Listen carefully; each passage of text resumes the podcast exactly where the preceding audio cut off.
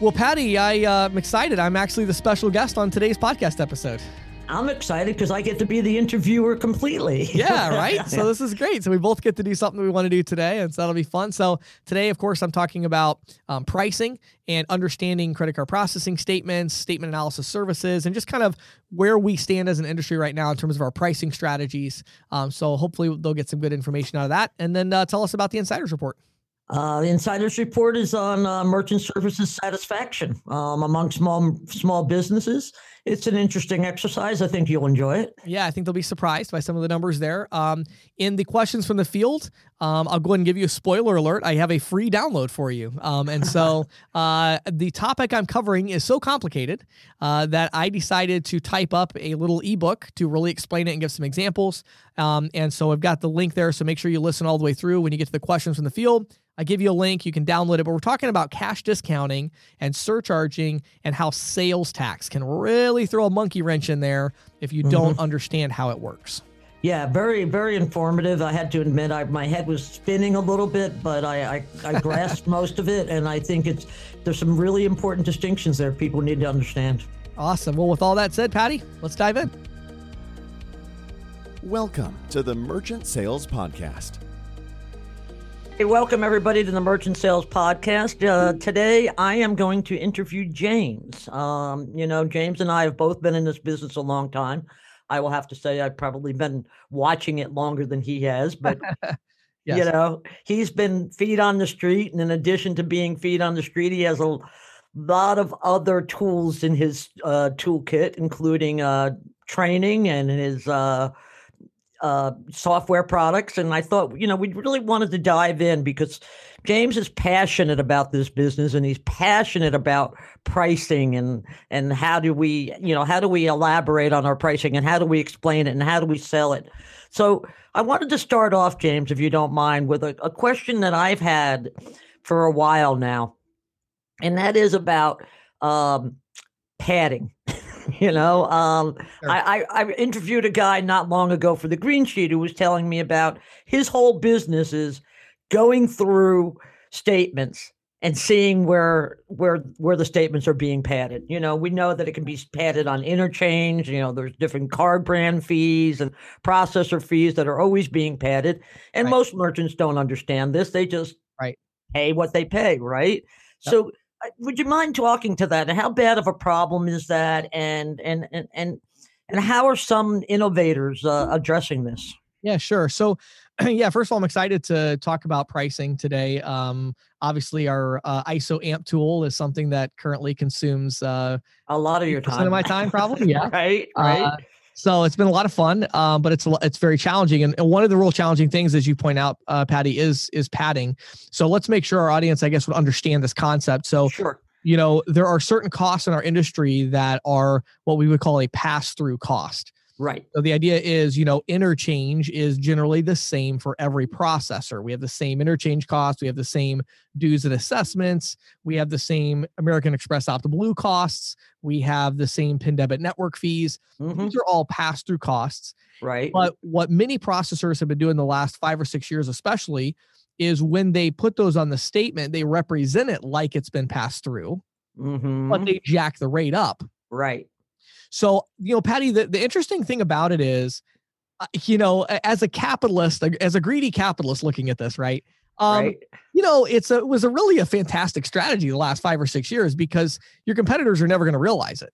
Sure. You know, so we see statements all the time that'll have um, 30 basis points of markup over interchange hidden mm. within the interchange. So, you know, right. rather than, you know, a business card being 2%, it'll be 2.3%. Mm-hmm, right. Mm-hmm. But then in the fee section, they're at, you know, five cents and five basis points. So when right. the competitor gets that, they look at it and say, well, I can't do anything with this. There's only five basis points and five cents mm-hmm. because they don't recognize that the interchange table is marked up. Um, we see this with, um, you know, card brand fees, like especially with the um, uh, dues and assessments. Um, right. We see it there. We see it in the American Express Opt Blue. So I bet I, you that's a big place. That's what I've heard. That that's a particularly big yes. place where it's being seen, right? It is very much. And, and American Express is the higher priced anyway, so it, it becomes even yeah. Yes. And people are not as familiar with it, so they don't catch it as much. Mm-hmm. So I think one of the big uh, shifts that we're going to see over the next few years with tools like ISOAMP and others out there that are using AI and machine learning to, you know, you literally just drop a statement in there, you upload a statement from your phone or from your your you know computer. Well, our AI is going to know what that interchange is. So when we see that right. name and we know it's with WorldPay or TSYS or whoever, we are going to match that up with the true interchange table. Mm-hmm, we already mm-hmm. going to know what that is. And so if you know if we know the true interchange cost is two percent, but you have it at you know two point three percent, our system is going to recognize that, and mm-hmm. we're going to show that as potential savings on that proposal. Right. Thus, giving you know the agent a, a leg up to compete with your company if you're using the padding. So again, I think you know uh, you could have a whole debate about a moral. You know, is it a moral imperative? Should you do this? Should you not? But I think the the key for me now is it's just no longer a good idea because now not only uh, is that going to be caught? And not right. only are, are, you know is your competitor going to be able to offer the savings but it's going to make you look really look bad, bad. yeah. Yeah you know, by saying hey look what they did. They were tricking you. Look at they said it was this much. Mm-hmm, here it is mm-hmm. on the table. It's really not. And so like we i was telling you uh, before that we started recording right now today we're building a proposal template for one of our clients where they wanted a full side by side patty. They actually wanted every single interchange line item on its own row oh wow what they're currently paying and what they will be paying to really make it super crystal clear of here's where the padding is and stuff because mm-hmm. it's just so prevalent so to answer your question how big of a problem is it right now about 20 to 25% of all the statements that we get um, we get hundreds and hundreds and hundreds of statements a week. Right. And about 20 to 25% of all those statements um, has some type of padding um, on wow. the statement. And so again, that is pretty prevalent. People, it's very prevalent. And again, it's something that's very difficult for a human, even somebody that really knows statements. You right. Know, you might know statements, but do you have the interchange table memorized? Well, that's that's, that's the thing. level. yeah, exactly. And I've always said that about it. it's like you know if you have, you know, if you're really tired, if you can't go to sleep at night, just pull out an interchange table. Right. You know? But but you know, I remember people, you know, used to sit at bars and, you know, hey, you know, let you know, having a drink. Hey, let me take a look at your statement, you know, while, while I'm here, you know, and jotting down things, you know, and they would have a lot of that information in their head. Right. But as, as it gets so com- complex, right, right. Well, well, let let's segue if you don't mind, because I, I, you know, it strikes me then that you know with the with this laser point focus on things like padding um, right. it becomes a little bit harder for some merchant services providers to make money right? I mean sure. they're being you know their their best tool is being exposed shall we say. Right. Um so you know how can they make money without hurting attrition? I mean you know what are the what are some of the things that they can do yeah. yeah to drive I, revenues? Yeah, and you know what we're seeing more and more is on the statements we're starting to see these fees that are on there that are more geared towards technology. Uh huh. And okay. So value added services. So right. we'll see things on there like a marketing fee, or we'll see things like, uh, you know, uh, for their point of sale system, a software fee, mm-hmm. or you know, a rental fee on some you know type of equipment. So those are things that become very challenging for your competitors to work against because they can go in and say, well, we wouldn't charge you that fee but then right. they're also going to have to say, and we wouldn't allow you to use that technology. That's the key, right? I mean, you yeah. almost become wed to that technology, and and right. right. So, well, and I think the other thing too, Patty, is there's there's really a, a a misconception in the industry right now that is so prevalent. It's it's it's confusing to me, and it's this misconception that margins just keep being compressed. Right. And right. rates keep going down. Look, I, I'm here to tell you, I've looked at thousands of statements. Our AI has analyzed thousands of statements. That's not true. Right. Right. It's just not. I mean, most merchants that are on interchange plus pricing have 80, 90 basis points of markup. Right. Like when right. you add in the basis points, the transaction fees, the monthly fees, you know, when you look at all of it together, the margins are still there. I mean, right. it, it's not like, you know, so this idea that, well, we, we got to like pad everything to be able to make any money. You really don't. I, like it, the money is still there to be had. And so we're getting a lot of really good data. It's one of the things I love about this business that I didn't even think of going into it is how much data we would have. You know, like right. Right. I know what everybody charges. I know exactly what everybody charges. Mm-hmm. I've seen, you know, 80 of their statements. And so, you know, our AI has that in the, you know, in the system. And when I when I look at it, I'm always like, yeah, I mean, everybody's making a lot of money in this business. It's not like the rates are really, really low. And again, sometimes they're making it with padding. and sometimes they're making it without padding and they're just actually showing the rates. But in either case, it, in my experience so far, merchants are paying about the same either way. Well, and that's interesting because you know I hear from from ISOs. I mean, I have been for years. You know the the race to the bottom they call it. Right. You know the race to the right. bottom in terms of pricing. And I say to myself, but you guys are still making a lot of money. Well, you know, and some of it might be is it, it is a race to the bottom, meaning when I go in to make a sale, I mm-hmm. have to give them a lower rate, right? Right. But right. everybody does regular price increases. Exactly. So you go in and you're giving them a lower rate, but then over the they stay with you for three to five years, they experience, you know, during that time six pricing actions. Mm-hmm. And they're by the time they leave, they're right back where they were when they started. So again, this particular podcast episode is not about the moral imperatives of pricing. I'm just saying that's what's happening in the industry. Yeah, and then and and and in addition to that, we have more and more transactions coming through, right? I mean, exactly. So you're making more money because yeah, people are spending more money. Sure. So I would say, you know, if you looked at, you know, over the last ten years, have margins gone down? Yes. Have they gone down by 70%? No. They've probably gone down by 25% maybe. Um, they're they're a little lower, but it's a very it's been a slow decline. Mm-hmm. And and of course now you throw cash discounting into the mix with a lot of processors are doing and it's it's actually right. up again. So, you know. Well, that's actually let's let's talk about that because I wanted to I wanted to kind of hone in on cash discounting and surcharging. Sure. Um, you know, it seems to me, you know, that these are clearly a new wave, but they're not, they haven't necessarily taken the industry by storm.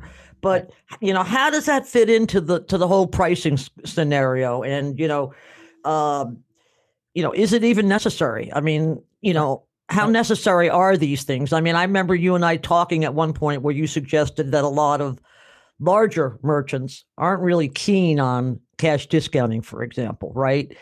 Uh, so it seems to me that there's markets for cash discounting and there's markets for surcharging. Can you kind of, um, you know, enlighten us on how how that fits into the whole pricing and profitability scenario? Sure. So yeah, so obviously no secret that you know cash discounting and surcharging are are very profitable. Um, you know, have very high margins. But I do I think this is a good opportunity to talk about that because when we talk about statement analysis you know how does that even fit and a lot of the clients that we deal with they sell almost exclusively cash discounting or at least that's what they lead with mm-hmm. so a couple couple things i'd point out here that i think are really important to understand number one when we're talking about cash discounting it's very important to understand that merchants still want to get something in writing that right. looks professional mm-hmm. that guarantees sure. them what they're going to get so Sure. You coming in and saying, I'm going to wipe out your processing fees. Well, this is why we have our quick tool as well that goes into ISOAMP now. We re- rebranded ISOAMP, uh, you know, about a year and a half ago, and mm-hmm. we have the instant tool still built into that. Right. So yeah, maybe you don't need a statement to sell a $10,000 a month merchant on cash discounting. Mm-hmm. But what you do need is you do need to ask them and say, how much you do in processing? They say 12,000. Okay. How much do you pay in total fees? We pay 360. Okay. And then that's all you need in our tool. And then mm-hmm. we do the rest, but you pick cash discounting as your pricing template and you can show them in writing, well, I can save you this amount of money, you know, including cool. monthly fees you have. So I think you need something in writing. Secondly, I think we have to remember that the sales process around cash discounting and surcharging that sales process is still in a big way married to traditional processing um, mm-hmm. sure. It's not like the merchant is just saying, yes, please sign me up for that. That sounds great. That doesn't happen very often. Yeah. Usually the conversation is, well, what are my options? Mm-hmm. You know? Right. So that's where we want to get a statement and we put the statement in the system and then we can show them here's what it would be with traditional mm-hmm. and then mm-hmm. here's what it would be with cash discounting which do you want again as a perfect example we were just working on this template for one of our larger clients what they want to do is they wanted to make sure that they had a cash discount um, estimated savings on every proposal, even if it's traditional. Oh, wow. Mm. So, right on the cover page, we created that for them. So it says your annual savings for traditional is X, your cash discount projected savings would be X. So that way, their reps, even when they're pitching traditional, a lot of times that merchant might say, What's this cash discounting thing? You know? Mm-hmm. So, so I think I think those things are all important. Now, surcharging when it comes to statement analysis, this is where it gets interesting to me unlike cash discounting where you can sell cash discounting without getting the statement especially on a smaller merchant sure sure if you try to sell compliant surcharging, meaning you're only allowed to apply that surcharge to non debit, non prepaid Mhm. transactions, if you're trying to do that without using a statement analysis service, I promise you, you are giving completely inaccurate proposals to your merchants Oh, I would imagine, right? because you know what are you even showing them? What are you guessing? You're saying 20% Uh-huh. of your volume is debit. Like you don't even know. You have no idea because I mean the merchant has no idea half the time right. what they're So- accepting. so you know and the, the problem with this is you know keep in mind the reason surcharging is more profitable than traditional you know processing is Mhm. that the rates are higher right. so you are offsetting a big portion of those rates with the money that's collected from the consumer but if your reps are out there just saying hey we'll do surcharging we can probably save you 40% well that's a really bad idea because number one they might be saving them 80% do you really want to say 40 when it's 80 and Mhm. secondly, they might be actually costing them more money. Yeah. So I had a client uh, not too long ago. They sent us a statement. We did an analysis on it, had an interchange table. So we were able to send back a penny to the penny surcharge savings analysis versus what they were having now, which is was Interchange Plus. And the client called and said, Hey, your tool's messed up. I said, No, it's not. no, what's the problem? They said, You're showing that, that surcharging is going to cost them more money than Interchange Plus. I said, That's because it is. right. They said, How is that possible? I said, Well, right now they're doing 80% debit, hmm and you're going to charge them. I think in this case, it was like 1% and 25 cents on debit. And I said, They're currently paying regulated debit fees on Interchange Plus, hmm and you're only 20% are credit. So you're only collecting money on the 20%. So yeah, you're you're eliminating their credit card processing fees, but you're charging them triple on their pin de- on their debit, on their signature debit transactions. And I would think that there's certain sectors or certain verticals where an 80% debit volume is not unheard of, right? I Oh, mean, not at all. Absolutely. I mean, 60% in, you know, quick service is is standard and you know right? In and- grocery stores, it would strike me. I mean, I see a lot of debit in grocery stores, right? right. And and you again, that's a great example because grocery stores have their own interchange table Mm-hmm. and it's very low. Um, So you come in there with your flat rate on debit, you know, you may not save them any money. You might cost them more money. So the idea, and, and again, most people that are selling compliance surcharging, generally speaking, they are going after the larger merchant accounts. Mm-hmm. Smaller ones generally like cash discounting better. So Sure. if you're going after these big merchant accounts, you better be careful what you're promising them. And so it'd be a really good idea is make sure you have a tool like ISOAMP, I'll, you know, uh, my little pitch there for our tool, but make sure you have a tool like that where we can actually tell you this is what the savings would be or would not be based on what how much is debit, what's their average ticket, what's your pricing. All of that is is taken into account. And then of course you have a nice proposal that you present that shows that to them.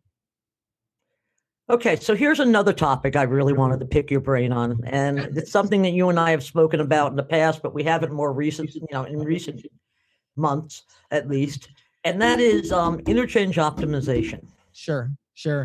You know, and and I know that this is uh, one of the more arcane things in our business, Right. uh, and I, you know, and, and it really is only it seems only to apply to sort of those B two B type of transactions. You know, the level Sure. two, level three data. But can you explain to me how does that fit in to the whole sales process? Sure. So, you know, Patty, I'm glad you asked that because it, it to me, it's a very interesting. And, and again, I mean, it's hard to even verbalize the amount of time and thought that has gone into like creating a tool like ours because, Oh, I remember when you were doing it. yes, and, and I feel like we're still doing it in a lot of ways. Right. 'cause It's, you know, we're, we're improving it and things, but, you know, you're always going to run into these core concepts with any technology, any so- problem you're trying to solve. In our industry, one of the core concepts is what is the true cost of a transaction? Mhm. right? What should it really be? Right. and so for us, what we did is we took an approach where we said, well, the true cost is we have the interchange table, right? So when we have an interchange table, if we don't have an interchange table, our AI creates one from scratch that's statistically probable. That's always all we've always done it. But we look at the interchange table for that merchant and we say, okay, based on this interchange table for this merchant, are there further opportunities to lower the cost of a transaction? And so I'm not going to bore our listeners today with all the details on what is interchange optimization, but suffice it to say, if you submit additional data with a transaction, especially a business to business transaction, Mhm. um, you can get a lower rate. This would Right. also apply to things like downgrades, where it Mhm. needs to have different data submitted. So, um, if you want more info on that, we actually have a great ebook I wrote together with um, Eric from Paytrace. So I'll go ahead and tell you about that now. If you just head over to getisoamp.com, G E T I S O A M P.com, just scroll down a little bit and you'll see a um, right on the homepage uh, an image of our ebook of what is interchange optimization. Just click on it. You can download it for free. So if you want to know more about what that is, go for it. So let me give you a few numbers though and some interesting things. Interchange optimization on a merchant, it's going to save them usually 20 to 40 basis points on Wow. all their B2B transactions. Mhm. So for a business that does, you know, 75% B2B, Right. um, you're going to save them maybe 20, 30 basis points on total volume. And again, generally speaking, these are merchants doing a million a month, a hundred thousand a month at least, you know, Sure, big merchant sure. accounts. Um, I am seeing accounts, it- you know, I think if people in the industry, I would love, yeah, obviously we don't share any data with our, of our clients data. It's, you know, that's like rule number one in our business. Your Right. data is your data, not ours. But it would be crazy if I could share some of the stuff. It's unbelievable, Patty. Like I guarantee you there is not there is not a day that goes by anymore that we don't see a one statement where the rep is going to make over a thousand dollars a month in residual on that statement. Really? And the reason is because we're getting like everybody in the industry now uses us for optimization. It's just a no-brainer. We we have the tool, it's automated, Sure. AI, you know, and you know, and the and we have the proposal templates that outline it really nicely. So you, you have this optimization stuff. Well, when you got a merchant that's doing seven million dollars a month, they're on interchange plus five basis points and five cents. Okay. Well, you know, that's that's a that's a normal. That would probably be even be high pricing for a merchant of that size. And that's for like a standard card, right?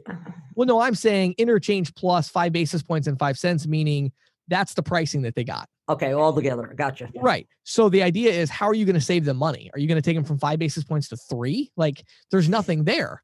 Right, well, right. instead, these reps are sending us these uh, statements, and we're showing them four thousand dollars a month in savings because we're taking their interchange and we're optimizing it. Mhm. and we're saying, hey, if you use a, a gateway like a Paytrace or some of these other gateways that do interchange optimization, guess what? You know, you could you got an extra four thousand dollars in margin here. So what they're doing is they're taking the merchant to interchange plus five basis points, or you know, five cents and fifteen basis points. They're Uh-huh. increasing the pricing, and they're still saving them three grand a month. By just giving get just by capturing some additional information, right? Exactly. And so they're saying, hey, if you use the gateway we have to run your transactions, we're going to collect a little bit of extra data. We're going to submit that through to the card brands and we're going to save you a bundle. Um, but again, going back to our tool, two problems with that. Number one, you want to do that on your own without technology, you're crazy. That is going to take you hours and hours and hours to look up every interchange line item. Every statement type has a different name for different interchange items. It's Mhm. insane. Believe me, I know. We already solved it. It was ridiculous. Right. Um, you know, instead you want AI that recognizes these names, matches them up to the interchange table, and all of that. And then the second problem is, do you think the merchant's going to just believe you if you go in there and say, "Well, I can save you three thousand dollars a month"? They're going to say what? They're going to say, "Show me." right. so that's why Right. you need a proposal template that is very detailed and shows line by line. Here's what you're currently paying for that interchange, and then here's what we would charge you um, because of the optimization, and here's what we would optimize it to. Like all that data is necessary if you want to close a, one of these deals, in my opinion. Well, you also just you sort of alluded to my next question there, and, Okay. and and let me just throw this at you: presentation. I mean, isn't that really the key? I mean, you know, Yeah. you talked about putting that, you know, line by line comparison. I mean, I remember, like I said a few minutes ago, you know, friends telling me, you know, watching friends jotting down things on a paper napkin and handing it over to the barkeep, you know, like Right. "Here. This is this is how I how much money I can save you. That's Right. just not going to cut it these days. And it would seem to me that with the technology that's available and the expectations of businesses, you have to be re- able to present something that not only is pleasantly pleasant to look at, you Right, know, right. but is understandable and actually points out where they're going to make their savings, right? Yeah. So, Patty, this is something that I am really passionate about. And I'm glad you brought it up because I really believe this is one of the things that sets us apart from others that are just kind of trying to get into this space now after we've been in it for six years of statement Mhm. analysis and, and all that. And one of the things that really sets us apart I right on the other side of the wall I'm at right now. Um, we have another suite of offices over here. Um, Right. one of the, in one of the offices, we have a graphic designer and a web developer that share an office. Okay, See, I haven't been to your offices in a while. I didn't realize there's like new people, huh? Yes, new people right over there. Those those people in that office, these are two full time salary paid employees of our company. Uh huh. Okay, these are not outsourced. The only thing that they do is work on proposal templates for our clients. That's all they do. Mm, Nice. Okay, nice, So we get people that say, "Well, James, I want to show interchange optimization savings, but I also want to show that I do this optimization through the, you know, Talic tablet point of sale solution. So I want a cover page with that." And you know what I mean? And it's like, Sure, sure. you know, the things that It's people want. individualized. Every company Yes. has its own Yes. has its own way of doing things, its own image that it wants to project, Right. right? And so what what our philosophy has been, and it's it's really you know even just now I feel like it's really starting to pay off for us is that what we've been doing is we work with these big clients and our what we tell them is look, if you want us to make something for you, we'll do it two ways. Okay, you can pay us and we will make it just for you. Mm-hmm. Or if you bring us an idea, we will make it for you for free if you don't mind other people having access to a branded version of it for them. Right. Their own private label. their own private label version. It's not going to look like yours, you know, but it's like the same information presentation, you know. Mhm. So we've been developing kind of this library of these proposal templates. Um, and it's so cool watching now as it's all coming together. And it's really neat because we've been able to customize the design so that each of our tenants has a what we call a primary color and they Uh-huh. have their logos. And so we make our designs with that in mind so that anybody can just their logo will pull in automatically from the system and then their primary color is throughout the proposal even with icons and it's really neat so you know we just finished making a suite of them uh, recently for Dejavoo. So we have you know Mhm. a special one for the Dejavoo z9 z11 z8 um, we're working on one right now for zuza. You know so different clients that sell different solutions um, they'll come to us and so it's like what technology what value do you want to promote? And then what data do you want to present along with that? And then we put that all together. We make something really cool. And again it's with us it's always web view so you can Right. email or text a link right from our system email or text a link for the web view and they Mhm. can click on pdf so if you want to download a pdf and email it or print it out we have Right. both the print view and the web view and the web view of course is mobile responsive so it looks good on nice. as well. So yeah, that's an area where I feel like we've put, you know, a thousand hours more into that than any of our competitors because ultimately it doesn't matter how much you're saving them and all of that. If if the presentation is not good, it's you're not going to make the sale. It's got to look good. Presentation is always i mean from everything from eating to business presentation is is a big deal. So I'm, I'm curious you said that you you know you've been sort of developing this library. I'm i'm sure it's an ever expansive library can you give me what have you been at this for about a year now two years So ironically, we've actually been at this for about six years because before, so we rebranded as ISOAMP once we had the AI portion. right i'm talking about the yeah the iso amp brand But right even but even before that, we had proposal templates because we were providing Okay. the software where people did their own statement analysis. gotcha okay now we do it for you. So the idea mm-hmm. is now you you can still use the old system if you want to do your own, but nobody does that. They just upload their statement and then our you know AI and our team of experts does it for them. Um, but yeah, so we just combined them in there. I think our library right now is about 30 or 40 proposal templates in it. okay Um, that would be like customizable. We recently put them all into one system and we had about 300. Um, because each of those has variations, for Variations. different tenants that you know or different clients that wanted you know different things. sure sure So, so the odds are, if there's something that you want in terms of the way you want to present something, the odds are we either have it or we can make it. Very cool, James. This has been some really interesting stuff. We got into a lot of lot more detailed than I Yeah. even thought we would. Uh, Yeah. Is there anything else that you think uh, people out there might want to know about with respect, especially with respect to ISO AMP at this point? Yeah, so I mean, I guess I'll go ahead and give the, the little plug here at the end. So, um, if you'd like to, we actually have a new offer that I we put up for this podcast episode, Patty. So, Okay. um, if you go to getisoamp.com, G E T I S O A M P.com, there's a little button right at the top you can click, and you can actually go and create a free account. Right now, it's a demo account, Oh, and uh, cool. we'll we'll give you two statement analyses for free. Oh, nice. Okay. Nice. So you just log in, no card information required. Just create your free account, drop a couple statements in there. We'll do them for you for free. Um, and I think the other thing is, Patty, I don't know, maybe some of our listeners still don't know exactly what ISO AMP is. So, okay. you know, everybody on our call, I think, knows what credit card processing statements are. Um, right. Grab your credit card processing statement, use an app on your phone if you want to scan the document or get it from the client. Um, but you put that into a PDF version of some kind, um, mm-hmm. and you go to our tool. Um, you click on new quote you put the name of the merchant in there and you drop whatever files you want. Um, we even handle we we get these all the time where people want to go convert from American Express third party to OptBlue. You know, so okay. they'll attach an American Express statement and a regular processing statement. You know, mm-hmm. so you could do multiple statements for different locations. You know, whatever it is, put whatever files you have that you need analyzed, drop them in there, click submit, and you're done. If you get them in by 2 p.m. Eastern uh, at the time of this recording, I guarantee you by the time of the next recording, this is going to be drastically less. But if you get them in by 2 p.m. Eastern, we do same day turnaround. Um, Sweet. Average turnaround is about an hour and a half, two hours. But um, you know, we're we our goal is going to be to get that down dramatically. Um, new releases we have coming out are going to recognize all kinds of cool stuff. Uh, we just are finishing up now the Amex Blue padding uh-huh. um, and the assessment padding. So right now we recognize it kind of like a manual process. Okay. That's all going to be automated. Um, so I'm excited. I love it. Uh, we're probably about 90 days away from, you know, doing the full automated version where it's totally instant. You drop the statement in 10 seconds later, you, you see the proposal.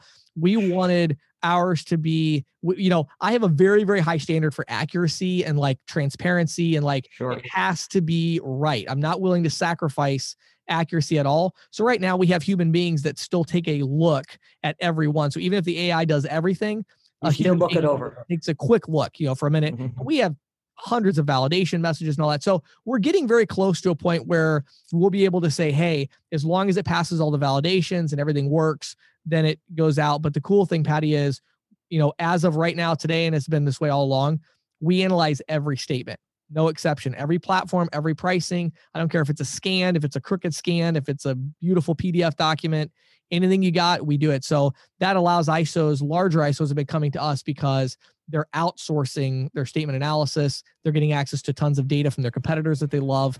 Um, and so it's, it's really been a lot of fun uh, making it go. So again, check it out. Go to getisoamp.com, G E T I S O A M P.com, getisoamp.com, um, and check it out. Check it out. That's great, James. Thank you so much. Thank you, Patty.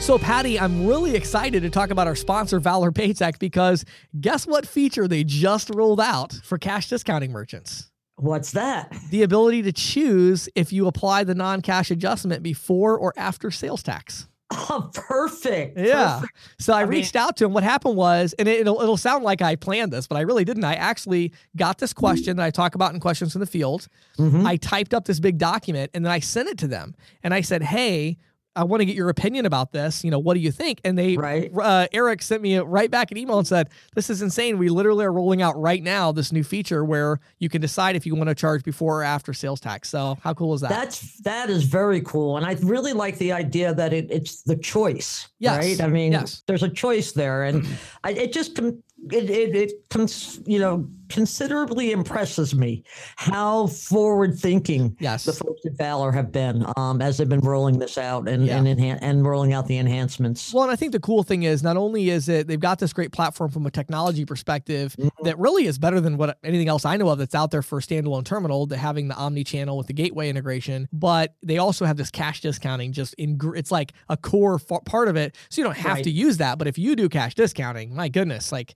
it's insane. it's a no brainer. It really is. It really is. So, and yep. and I really think it's interesting too because, like you said, it can't. It doesn't have to be cash discounting, but given the the the the market forces right now towards cash discounting, I mean, yeah. yep, it's a great yeah. time. So head over to ccsalespro.com slash valor v-a-l-o-r set up your free demo check it out uh, if you uh, want to ask about the sales tax stuff ask about that as well um, but i know you're going to love it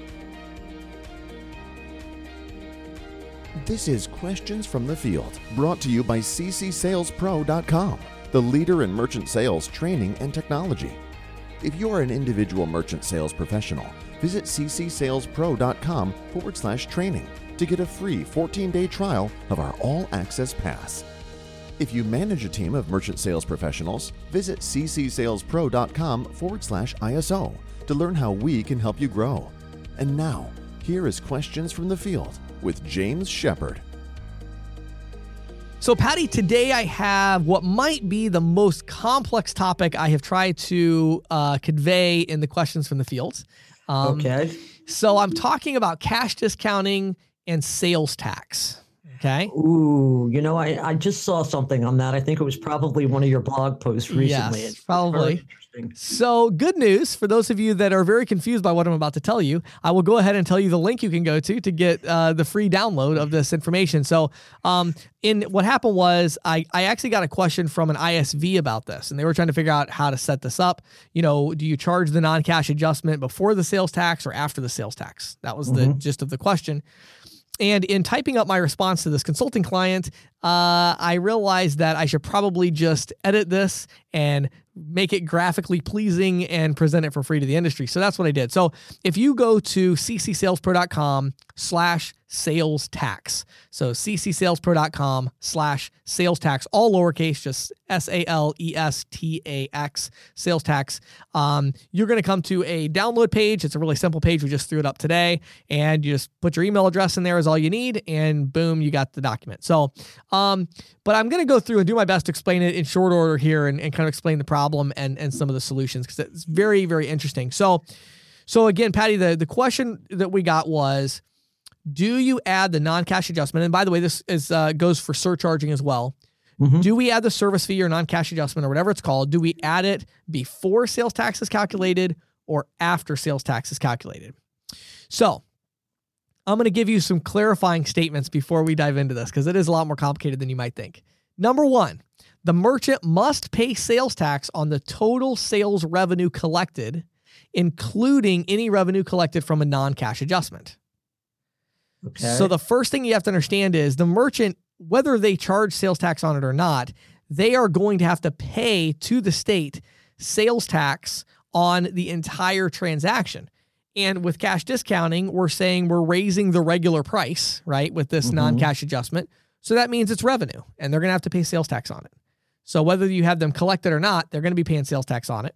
Number two, there is no particular law concerning the proper collection of sales tax that I'm aware of that makes either of these approaches non compliant. So, in other words, it's up to the merchant to make sure that they're collecting the right amount of sales tax. But ultimately, the only thing they would get in trouble for is not paying the right amount of sales tax. So they have to make sure that whatever sales revenue there was, if it's at 6%, you know, sales tax, they got to take the total revenue from their sales, multiply it by 6%, and that's what's going to go to the government um, as far as their sales tax, right? Okay. So yeah. we have to make sure they can calculate it correctly, but it's not like they have to collect it in a certain order or anything like that. So the bottom line is with this particular issue, do we charge the non-cash adjustment before or after sales tax? There isn't. It's important that, it, at least in my my opinion, I'm not a tax attorney or anything like that, but in my personal opinion, there is no right or wrong way in terms of compliance or legal issues that I am personally aware of.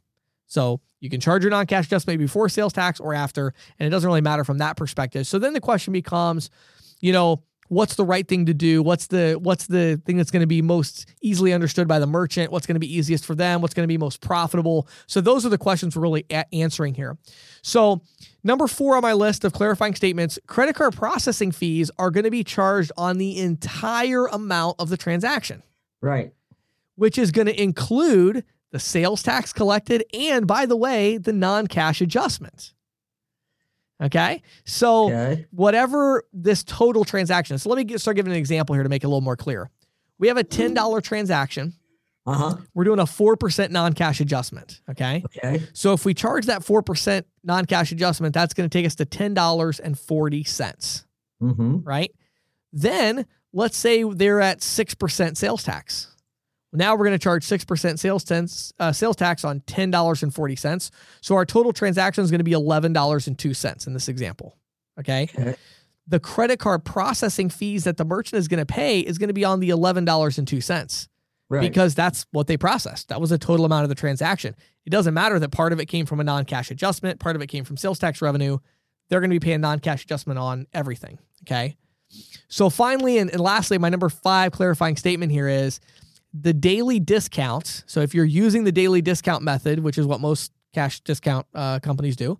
If you're using daily discount to collect the money, um, remember that that is also calculated on the total transaction amount, including the sales tax and the non cash adjustment. So if I say I'm going to keep 4% of the money that was processed and hold it until the end of the month, just remember that's going to be on the entire amount of the transaction as well. Okay. Right, right. So now that we understand that part of it and we have some idea, now we have to understand how do we pull these levers in order to make it the right thing for the merchant. And so mm-hmm. rather than dive into like a really detailed thing here, I'm just going to cut to the chase and give you the answer.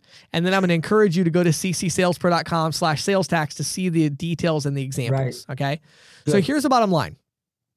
What I believe you should do is if you have a small merchant account, okay, I personally think that the only thing that really matters there is to make sure that your non cash adjustments, your flat rate that you're charging the merchant, and your daily discount are all the same percentage. Mm-hmm. And I don't really care if you do it before or after sales tax. Okay. Right. Why? Because a small merchant is not even going to notice this stuff. Yeah. And it's going to be a lot easier to explain to the merchant to say, yeah, we have a 4%, we're adding a 4%, you know, non-cash adjustment. We're charging you 4% flat rate and we're collecting 4% every day out of what you do. Okay. That's the easiest thing to say. But what does it actually mean is happening behind the scenes? Well, it's a lot more complicated than you might think. A couple things are happening behind the scenes there if you do it that way. Number one, if you do the non cash adjustment after the sales tax, the merchant's uh-huh. not collecting enough sales tax. Right. Because they're going to have to pay sales tax on the non cash adjustment revenue. So if you're calculating it after they've already calculated sales tax, they are not collecting enough tax revenue. Is that going to be a big problem? No. If they're a small merchant, they're going to still pay the right amount of sales tax. They just didn't actually collect enough to offset. Okay. Another problem they're actually not collecting enough to offset the credit card processing fees either. Okay. You are because you're doing a 4% daily discount, right. but they're they're charging 4% on the transaction and so the merchant's going to have to pay the 4% flat rate on the non-cash adjustment revenue and on the sales tax revenue like so you're really not collecting enough processing fees either. So the merchant's actually not saving all, they're not really 100% saving. What they're actually mm-hmm. doing is saving probably 90, 95%. Okay. Again, right. is that a big problem? No, it's a small merchant. They're really not going to care. Okay. But what about the big merchants? And this is the main reason I wanted to answer this question, Patty, because one common theme I'm starting to hear is that large merchants are actually becoming very receptive to these ideas of of non-cash adjustment, you know, cash discounting, surcharging, but the industry doesn't seem to know what they're doing when it comes to sales tax. Mm-hmm. And as a result, these businesses are not signing up, or if they do, they're signing up and saying this is stupid and they're canceling because it's it's just not well thought out. Right. The company treasurer's like sounding alarms, like, hey, yes. something's amiss here. Yeah. None of none of this is reconciling what is right. the deal. Okay. So right. let me tell you exactly what to do if you want to sell a large merchant on cash discounting. I haven't heard anybody in the industry explain this yet. And again, I'm gonna explain it here. You may or may not understand what I'm talking about. Download the, the document and read it 14 or 15 times, and you might. Um, it's because it's complicated. This is bottom line. And again, anything you're trying to do to be really successful is probably going to be hard for people to understand because that's mm-hmm. that's why it's uh, an opportunity. So to do it right, here's what you got to do. Number one, you need to make sure that you are charging the sales tax after the non-cash adjustments. Okay, very important. Sales okay. tax needs to be charged on the entire transaction, including the non cash adjustment or service fee or surcharge or whatever. Right. Why? Because then they actually are collecting the right amount of sales tax. Right. Okay. Very important. And again, on a smaller merchant, who cares? Bigger merchant, they are going to care. Believe me, because at the end of the t- at the end of the quarter, they're going to see that they collected you know ten thousand dollars less than they should have. That's going to be a problem. Yeah. Yeah. So, sales tax after the non-cash adjustment. Okay. Then what you're going to do secondly is you're going to have whatever this fee is that you're charging the consumer, you know, 4%, let's say, to make the math easy. That is not going to be the fee that you're charging the merchant. And that is also not going to be the, the daily discount percentage. So we want to make sure our daily discount and our flat rate, in other words, the credit card processing fees that we're charging the merchant, we always want to make sure that that is the same as the daily discount because mm-hmm. we want to collect the same percentage as we're charging. Okay. Right. But those are not going to match with the consumer service fee. Why? Because if you do that, the merchant is actually not collecting enough from the consumers to offset. Mm-hmm. Okay. So in the example that I used here, and I'll just kind of uh, I'll just kind of give it to you real quick. So we have a ten dollar transaction. We charged a four percent service fee or non cash adjustment. So mm-hmm. we charged forty cents to the consumer. Mm-hmm. All right. Then we have a ten dollar and forty cent transaction. We're now going to add our six percent sales tax. Right. Okay. So now we've collected the right amount of sales tax, 62 cents, which is 6% of the total transaction. Our total transaction now with sales tax is $11.02. Okay.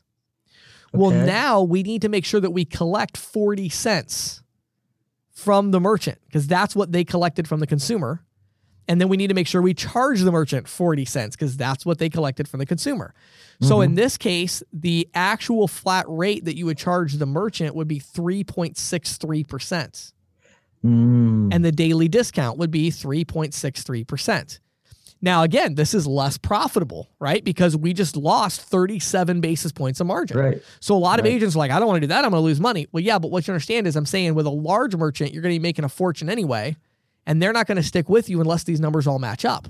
Right. Right. So the idea is that 3.63%, that is not a number that you could use on every merchant.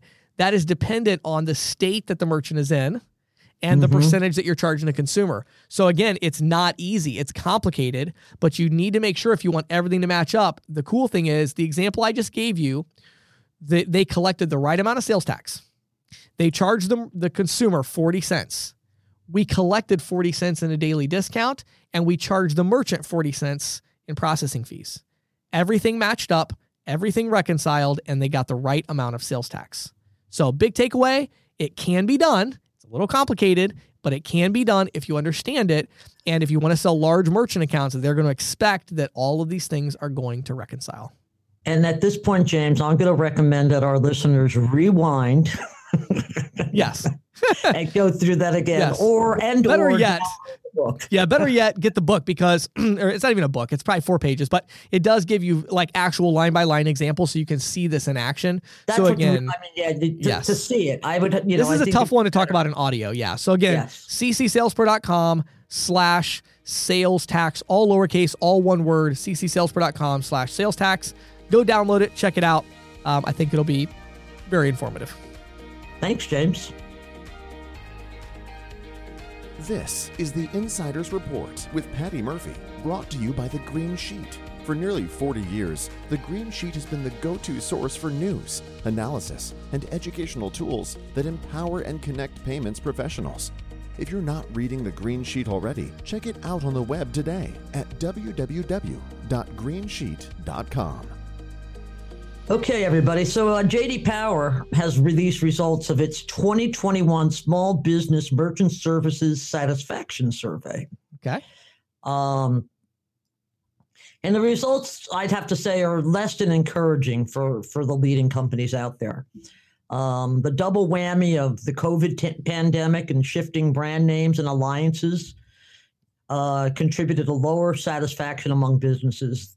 Um, in particular, I you know I think what I'm talking about here in terms of the uh, shifting brand names is, you know, First Data became Fiserv, the FIS uh, WorldPay, and the global TSYS combination. And as we all know, combinations always have a way of kind of upsetting the, the apple cart, at least short yes. term. Yes.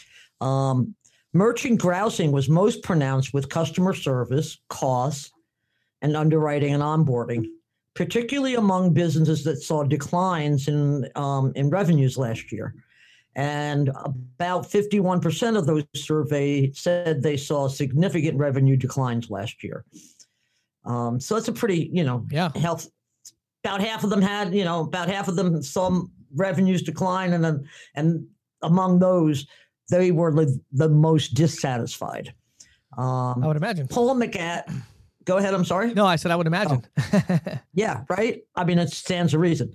So Paul McAdam is the um, senior director of banking and payments intelligence at JD Power, and he said that tech innovations in recent years have made it easier than ever for businesses to accept card-based and digital payments, which of course we know.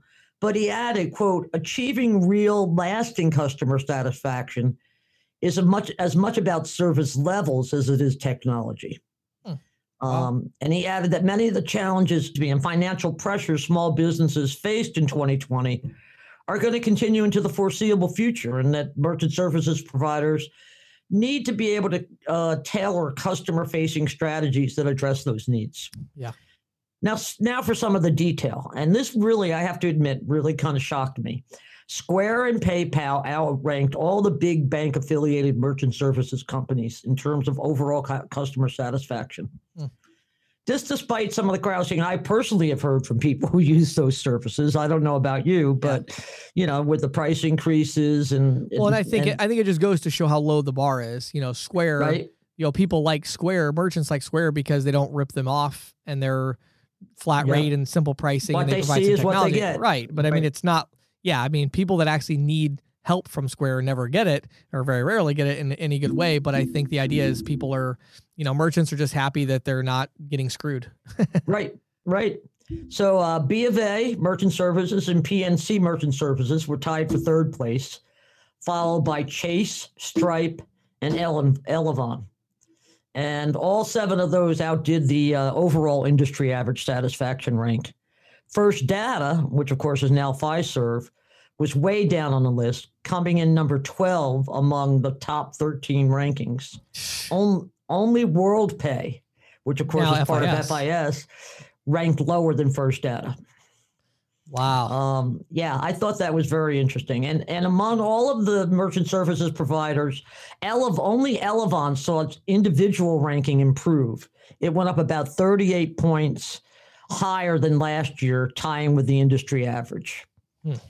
Now, the JD Power Merchant Services Satisfaction Survey was fielded last fall um, and included over 3,200 small business customers of merchant services companies.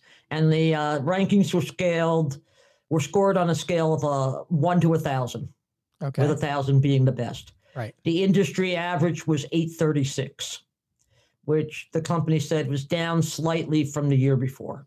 Hmm. Now, um, I'm surprised it's that high. yeah, right. I mean, I and some of them, believe me, some of them were you know significantly below. But right, right. Um, now, this was the second year JD Power did this survey, customer satisfaction survey, and the latest published results don't track really easily with the results from the year prior previously. But there are a few um, items reported from you know that survey that I wanted to share, the one from 2019. Okay. And at that time, overall satisfaction with bank-owned merchant services acquirers was 863. Okay. So that's up, sure, you know, compared to 836. Um, first data uh, joint ventures like PNC and Wells averaged 847, still okay. above what is now the highest. Average. And sure. I will tell you that, for example, I'm going to look real quick here. Uh, let's see. Wells was 833, and that's one of the partnerships. Sure. And um, what is another? Oh, PNC was 849, which uh, was a little sure. bit above. Sure. Um, those are just the two that I that I quickly pulled out. Um, so um, fintechs in in 2019 came in at, at an average score of 843 out of a thousand. Really?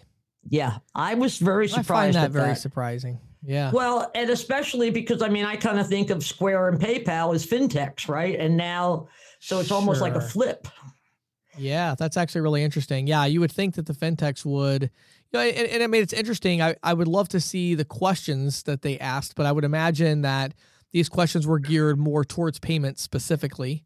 Yes. Um, maybe that goes to show that the fintech companies need to spend a little more time thinking about payments. The payments, and maybe right? a little less. So maybe these people are very satisfied with the technology, but maybe they saw their rate go up. Maybe they had issues with chargebacks or more complex payments issues that the fintech companies didn't know how to deal with.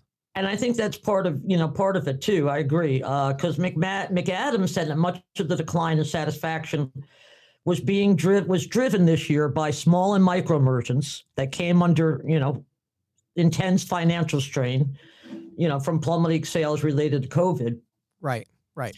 And that pressure made them more likely to reach out to the merchant services providers for service requests like free accommodations and to resolve problems. Right. You know, and frankly, as, as you and I have discussed a lot in the t- in the past, these types of calls and how providers respond to them um, can be moments of truth absolutely. in a merchant relationship. You Yeah, know, Absolutely. um, so in the uh, newest JD Power survey, customer satisfaction was highest among e-commerce merchants. The overall satisfaction rate was 851, Hmm. Which surpassed the industry average by about 15 points. But you know, the interesting thing about these numbers to me is that there's very little variance. I mean, no, 850 versus 837. I mean, exactly. it's not like I mean, you know, it's and like nothing's up in is- 900, nothing's you know down at 700, Yeah, right? So yeah, that's that's interesting. I would have thought I would have thought the industry as a whole. If you'd asked me to guess before you told me the numbers, I would have Mhm. said industry as a whole 700, Yeah. and you know a span anywhere from 300 to 950 for the for the ISVs. You know, so Yeah, that's yeah, crazy. I- a lot less. You know, merchants don't seem to be quite as uh, interested in these things as we think they are. well, that's it. I think you know. I think they're not interested in them until like you know something comes and smacks them in the head, like a bunch of Right. chargebacks, right? exactly. you Yeah. know, then it's like suddenly, Huh. oh, I have to care about this. Yeah. And uh, the other thing that I thought was interesting is that they said brick and mortar merchants uh, showed greater satisfaction than their card not present counterparts in the areas of timeliness of, res- of resolving service requests Okay. and the clarity of pricing and fees. Yeah. Yeah, which which is interesting because uh obviously the clarity is there, but the amount of margin is actually high. They're actually paying more. And again, I think that just goes to show that merchants value simplicity when it comes to payments, you know, Yeah. pricing, technology, and you know, all areas really. which kind of goes to you know what you and I were talking about in the main segment, you know, in terms of uh, Yes. you know, uh, clarity and simplicity in pricing and why cash discounting, you know, Right. and things like well, and I- that. and I think it's because of things like padding that we talked about, Mhm. where merchants have been dealing with that kind of crap for so many years. I think a lot of times they're they're like, well, you know, maybe this isn't the best rate, but at least I know what it is, so I like Square. You know, right, um, and I, I think they're I think that's that's something that, you know. So again, it's a tough it's a tough one for our industry because we don't want to make the pricing so simplistic that it's so easy to have that race to the bottom. Mhm. Um, but at the same time, you know, we got to understand the complexity and the lack of transparency is something that merchants clearly don't like. Right. Um, but if you ask me, I think most executives in the industry that hear the numbers you just gave Patty are going to say, who cares? Square, Square is at what's Square at? 890 or 880 or what, you know? yeah, what was Square at? I'll tell you. Hold on a second. Ah, eight sixty. Big So deal. they're at 860, we're at 837, Yeah. you know, and we're making way more money than they are. Forget them. Yeah, Look how long they lost money too. Exactly. you know? no so i you know i think that's uh i think it's i think the the the big takeaway for me from all this data is just wow it's it's surprisingly similar it's surprisingly similar, but it does show that you know there is definitely a need for you know on the part of traditional merchant services companies, you know, for greater transparency and price simplicity. Yeah and, and i think and i think it also and, goes and and customer service. yeah for sure. But i think it also goes to show that um there's still such a huge i think it's so interesting like so many things are going on in my head right now. I didn't know about these numbers until you told me but it's like i'm i'm understanding why you know payment processing accounts are so valuable because you know even as terrible as the service is in a lot of areas in our in our industry you know ultimately once you sign somebody up to process payments you know the Yeah. bar is so low you know you just don't you know if you have a I, you know i came from my my last big career was in you know lawn the lawn care industry with ServiceMaster true green division Mhm. you know if people have a lot of dandelions in their yard or weeds you know they're going to cancel you know? Right. and that's going to happen like to every like if you're not on the ball your clients are going to cancel. And in this industry it almost seems like it's the opposite. It just seems like you know you got to be there when they need you.